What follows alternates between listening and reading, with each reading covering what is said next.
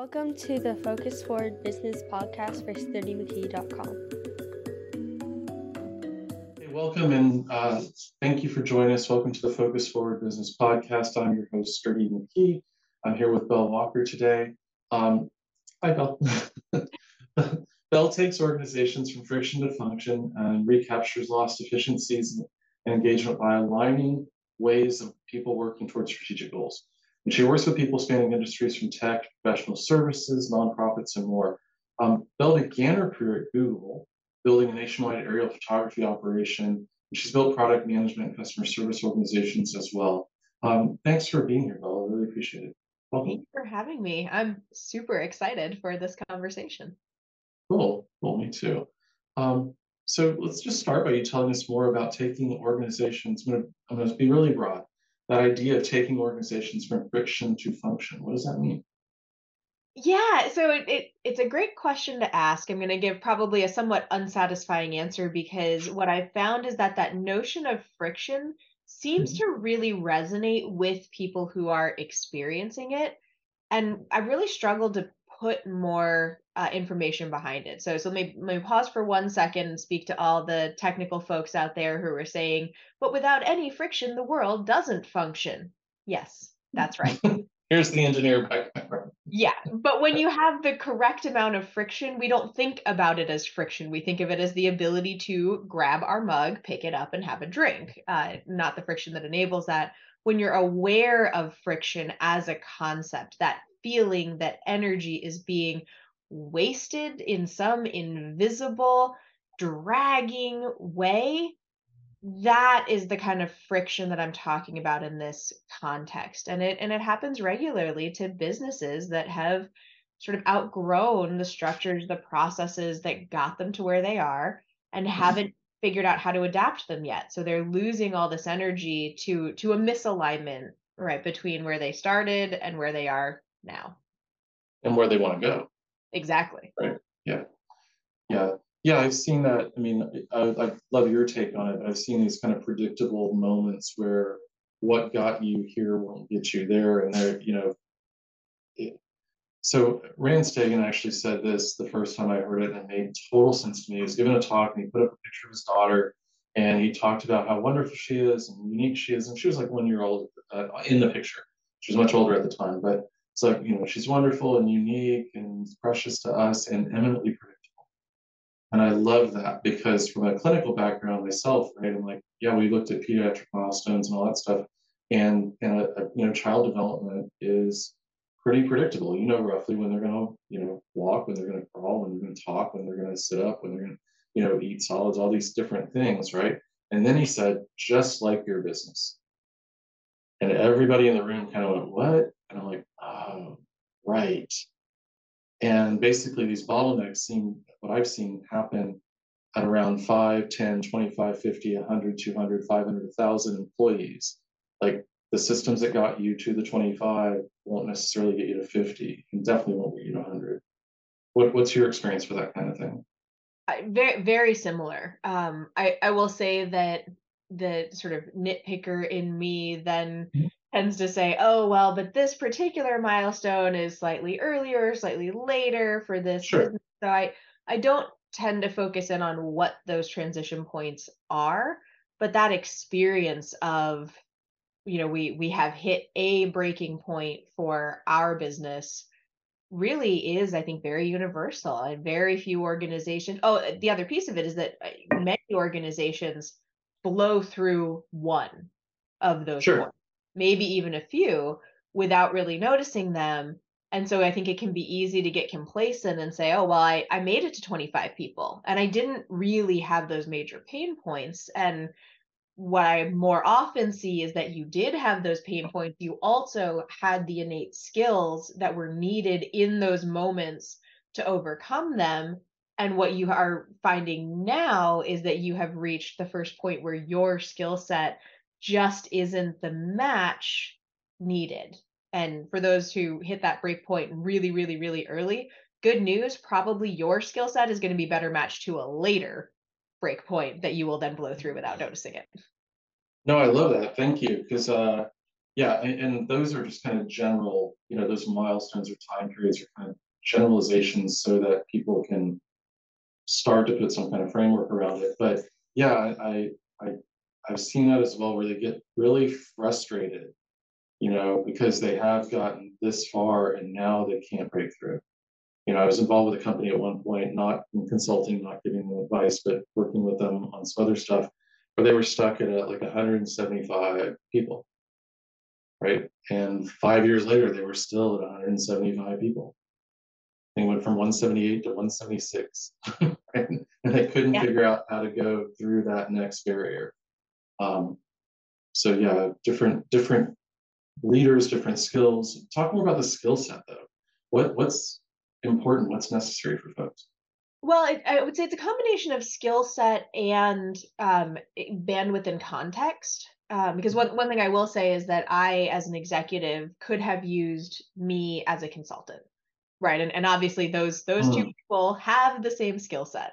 So skill is one piece of the puzzle. And I'll, I'll talk about that, and then I'll talk about the other half of it. So on the skill sure. side, uh, especially with smaller teams, smaller organizations, being able to think very relationally, being able to uh, be very comfortable with kind of gray areas and lo- loose definitions at best really allows a lot of organizations to thrive right that that big vision when you have a very small group can often be enough to unite and support each other as you're moving forward. So five people a lot of structure a lot of process for most organizations is going to be very hampering. There right. there are some excited but in general right?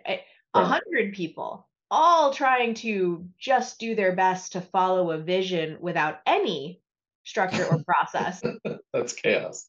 It's chaos. And every one of those 100 people with the absolute best intentions are almost certainly going to have redundant work and gaps and missing things. And so you, somewhere in the hopefully most of your your listeners can kind of understand those extremes, right? Sure. But where in the middle that transition happens and and it's not that you once in, to your point, right, go from right.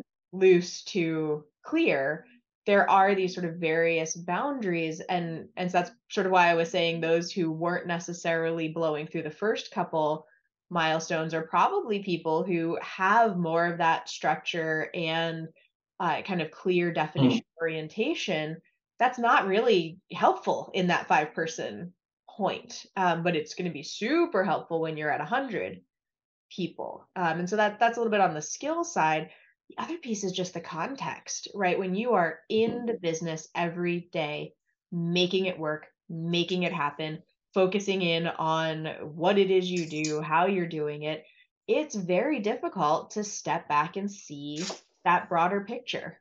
Um, and even though you could look at anyone else's business and see the broader picture, right? Having that skill set, the the time, the mental bandwidth, that freedom and flexibility is is just hampered when you are busy trying to make it happen every day.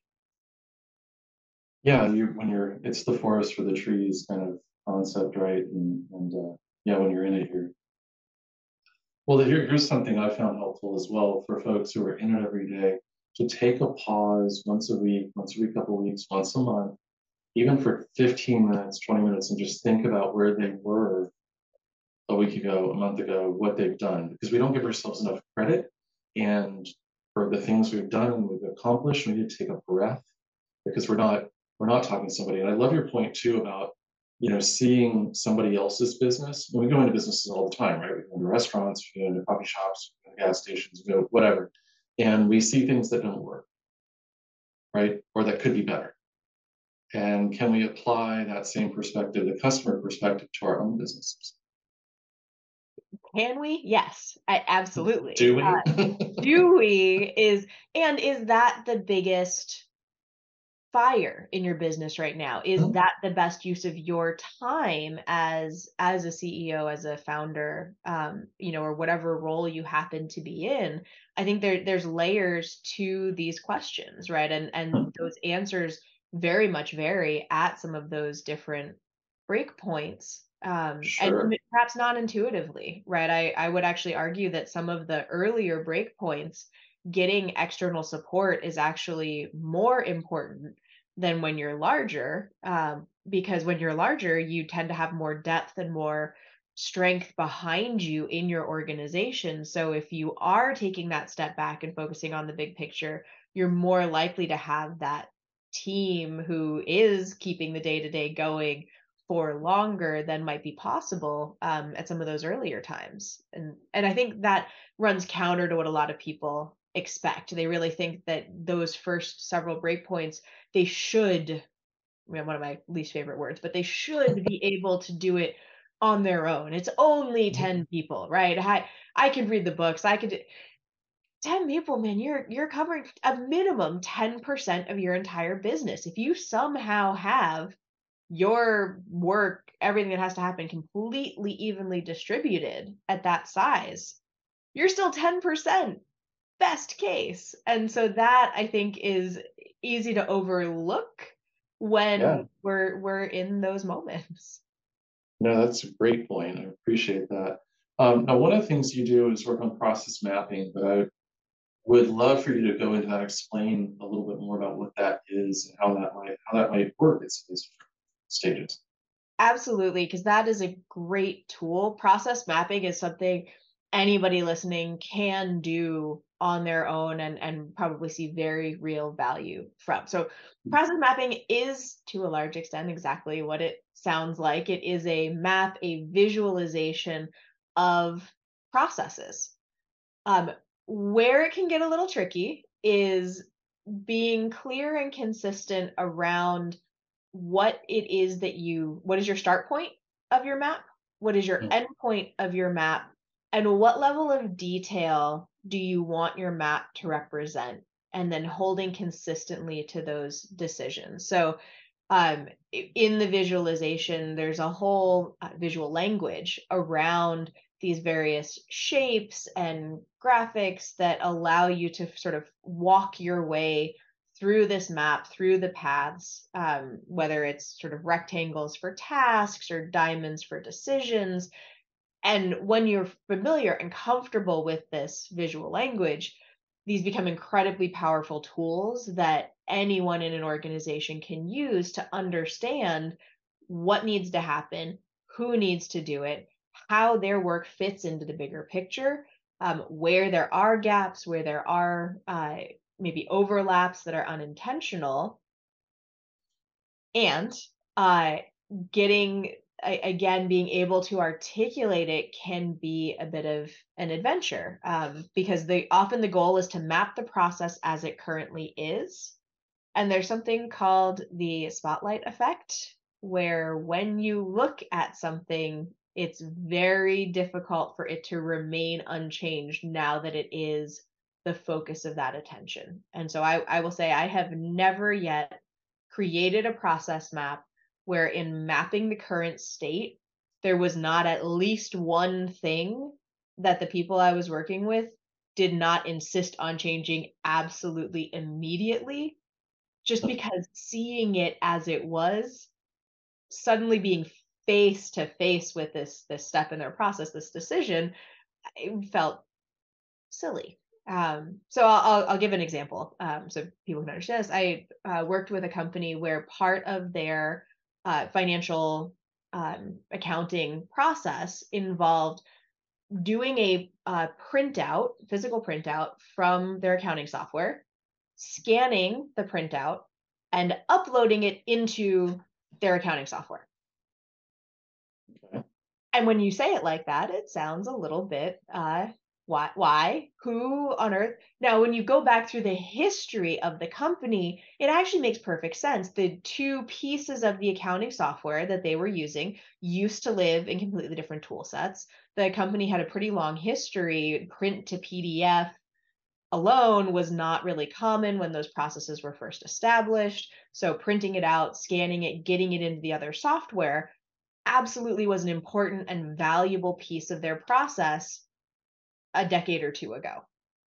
and because that was just how things were done no one had and because it was technically two different pieces of their accounting software Mm-hmm. no one had really stopped to think about wait why are we doing this but the moment they were telling me about it and I, and I asked wait just just to double check is this actually what i heard they Mhm. said oh wow yes and one let's check if we can access this information from the you know across the software if they could. But even if they couldn't they could have saved themselves a few minutes every time they ran this process just by printing the pdf instead of paper print scan not to mention the trees. And so that's what i mean about uh, you know sometimes the spotlight effect you shine the light and there's a totally you know smart people making good decisions at the time develop a process that worked maybe it's not working quite the way you want it to now Right. Well, I love that because it's such a simple process, right? And we, I mean, this is something I advocate for as well. Is like, if, if I ask my clients, is it, do you have a process? And you know, invariably the answer is yes. Is it documented? Well, you know, maybe somewhere, I don't know, you know, whatever. I'm like, well, as soon as you write it down, though, that kind of creates that spotlight effect. You know, and and as soon as you write those three steps down or whatever the steps are, you kind of go, wait a second, is that really what we ought to be doing? Or if you're building a process or mapping it for the first time, you've got four different people kind of sort of doing it. You can watch each one of them and map out what they do and then kind of choose, pick and choose what's the best, most efficient, you know, best for the customer, whatever the priority is, right? yeah exactly and and that process also allows you doing that conversation allows you to see when multiple people are doing things differently Mhm. is is also um, i think one of the key opportunities in doing some process mapping because there may be parallel processes actually happening um, maybe even using the same terminology uh, in a conversation but then actually writing it down allows people to say oh huh your your way of doing step three is fantastic and my way of doing step eight is saving us a whole bunch of time how do we get the best of all these perspectives and all these worlds Yeah, exactly. Oh, I love that. Um, so another thing, you you actually wrote an article, and I, I love this that you, um, like I said in the beginning, we're going to make your performance management process less efficient to make it more effective. Stick with me, right? Can you talk a little bit more about that? When when would you do that? Why would you do that? Why would you sacrifice efficiency for effectiveness? And what's that? What's that look like? yeah so in that particular context the analogy that i drew in that that article i think is is valuable even for people who don't like sports but it is a sports metaphor. I love I do sports all the time as analogies. So go for Oh, it. Oh, good. Yeah. Well, eh, whether you you are the baseball fan who loves all the stats, knows all the stats, or know somebody who is that, or have just been annoyed by somebody reading you all the stats, I think most Americans at least are aware that baseball as as a game has a bajillion stats. Right.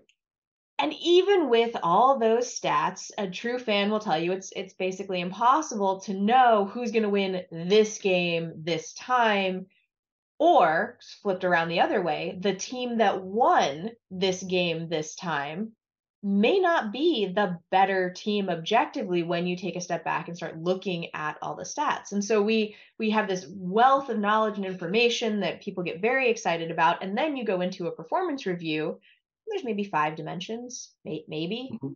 um, it's this incredibly narrow focus often a lot of performance management comes down to here is one list of like yes no checklist items and that's what we're basing our our performance evaluation on and that discrepancy when you know i was talking to a, a colleague and and this came up and it just eh, you know shocked me when i stopped to think about it that we put all this nuance and depth into talking about performance of a, a sports team and so much less nuance and depth when we're talking about the performance of our employees our teams uh, sometimes even our entire business.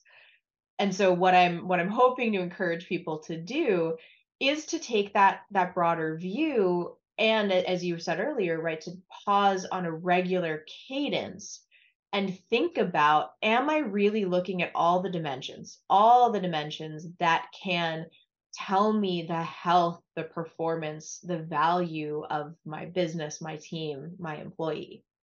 Mhm. And I think that the answers are going to change over time, right? That's an advantage that the sports have. The rules change, but not usually very quickly.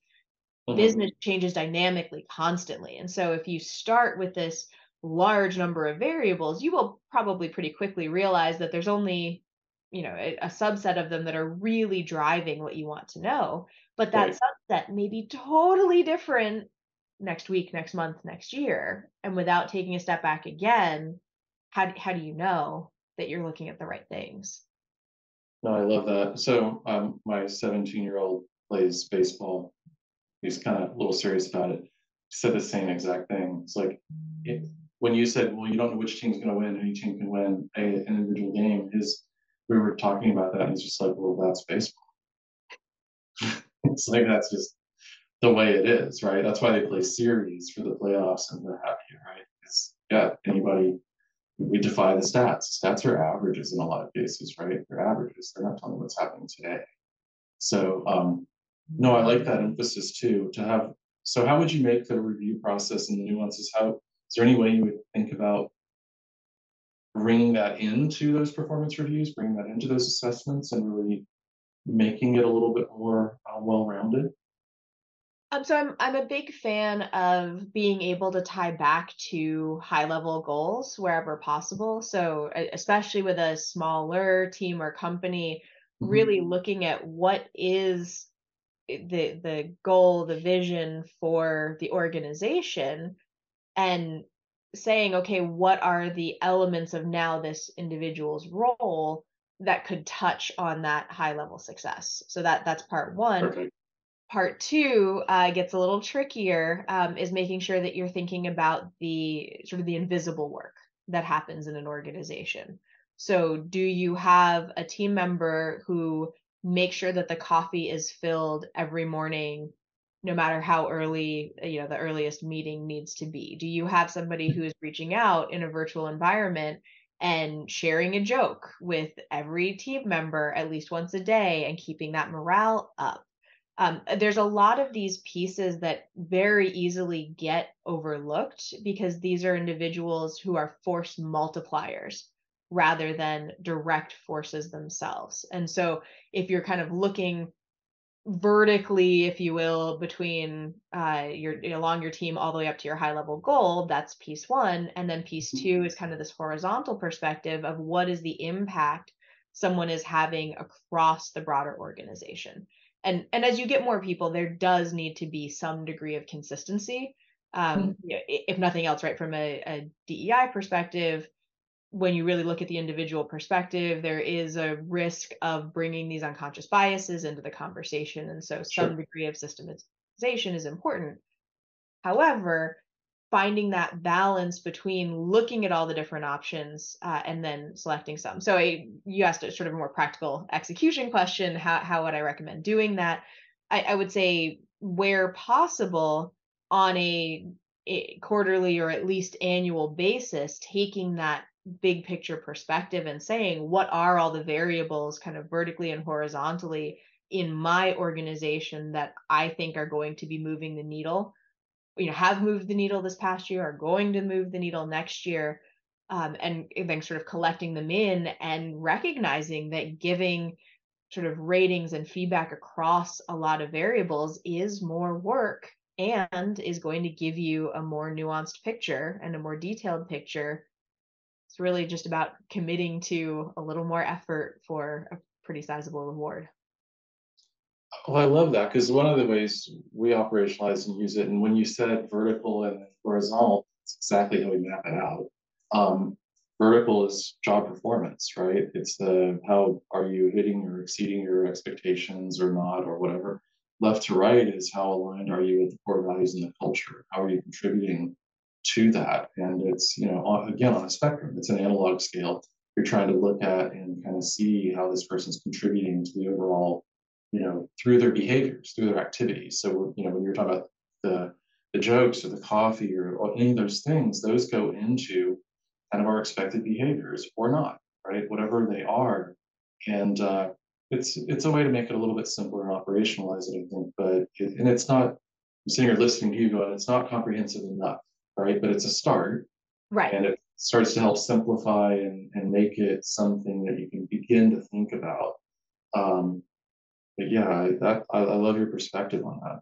That makes a lot, a lot of sense. You also mentioned the DEI thing. So I what I've found is in practice, if you're really truly adhering to values and you're clear about your purpose and your behavior and where you're going, all those things comprising your vision, you will attract a more diverse population of players, you know, because they're aligned on the things that are important. And, you know, when we're, we're looking at it around our values and what we really think is important, whether that's, you know, prioritization of customers or efficiencies or whatever, you know, uh, where we're, why we're doing what we're doing, um, all those things, a lot of the other stuff kind of melts away, the stuff that we get hung up on, which is, I think, awesome.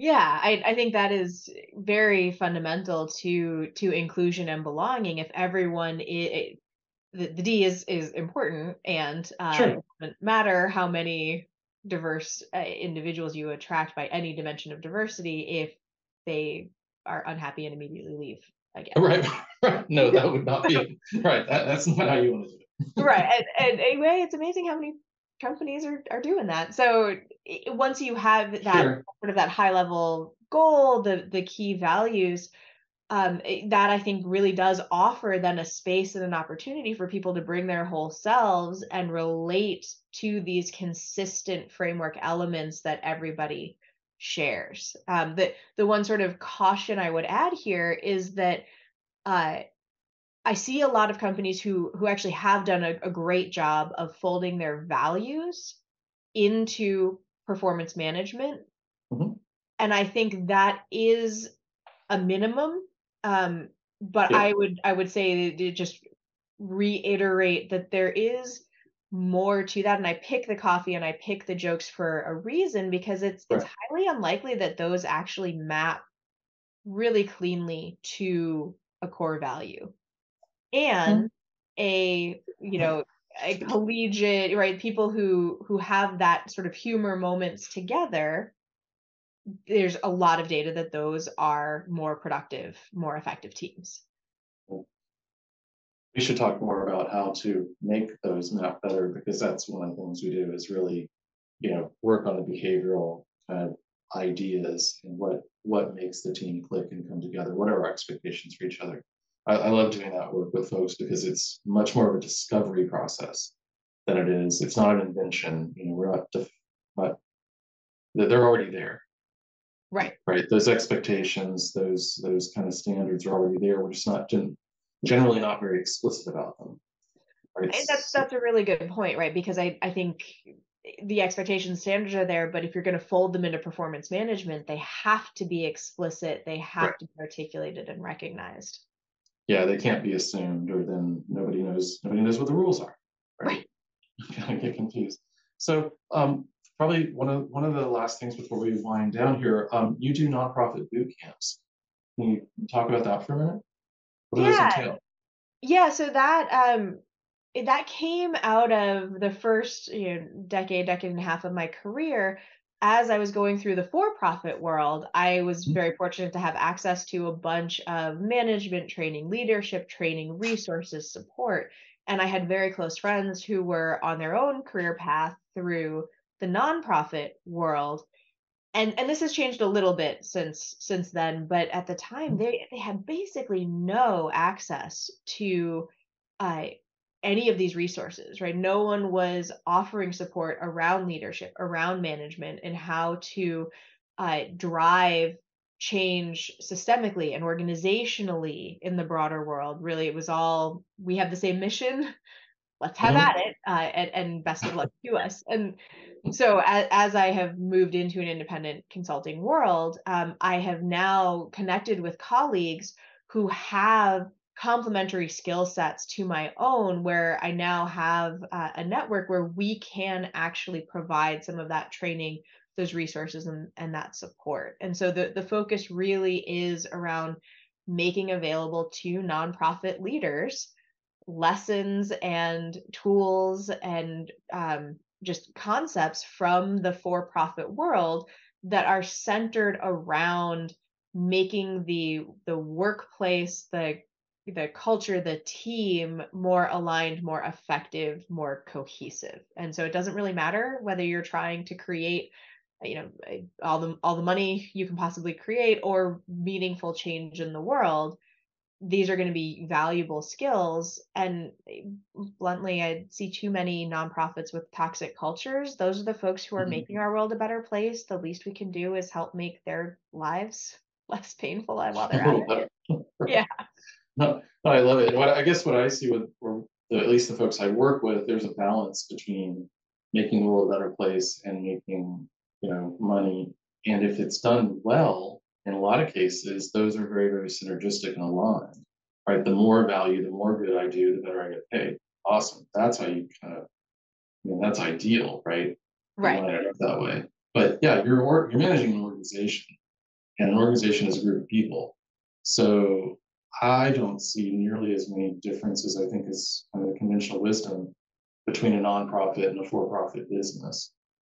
Exactly. And, and I think that is a mindset that is becoming more common. I'm seeing yeah. more nonprofits that have CEOs uh, in that executive director is kind of the traditional title. Um, and so I, and I think this is really positive change overall. And, and I'm just happy that we can maybe be one one little piece of it helping these these nonprofits operate more more effectively and, and have higher engagement you know and really allow bring more to supporting the employees than only the passion for the mission that right kind of the right. the baseline right well i mean it's an it's a great baseline right it's a great starting point but it's not everything. Well and i think it's how we got here right? Mm-hmm. it is because you do have so many people who are so passionate about the mission that they there has been a willingness to eh, bluntly to put up with behaviors and, and and again mo- almost entirely coming from good intentions and from good places but folks who have never had the opportunity to see how that force multiplier effect works right? How investing in their teams and the internal operational element actually yields a larger external result. If if you haven't had that exposure it's very instinctive i think to be entirely externally focused when you have mm-hmm. this mission. And and i think that's how a lot of these organizations have ended up in, in tricky spots. And so if we can bring mm-hmm. some of that awareness to all levels of leadership then uh, you know everyone is going to win love it. No that's awesome. Any um any other thoughts you want to leave us with before we find out?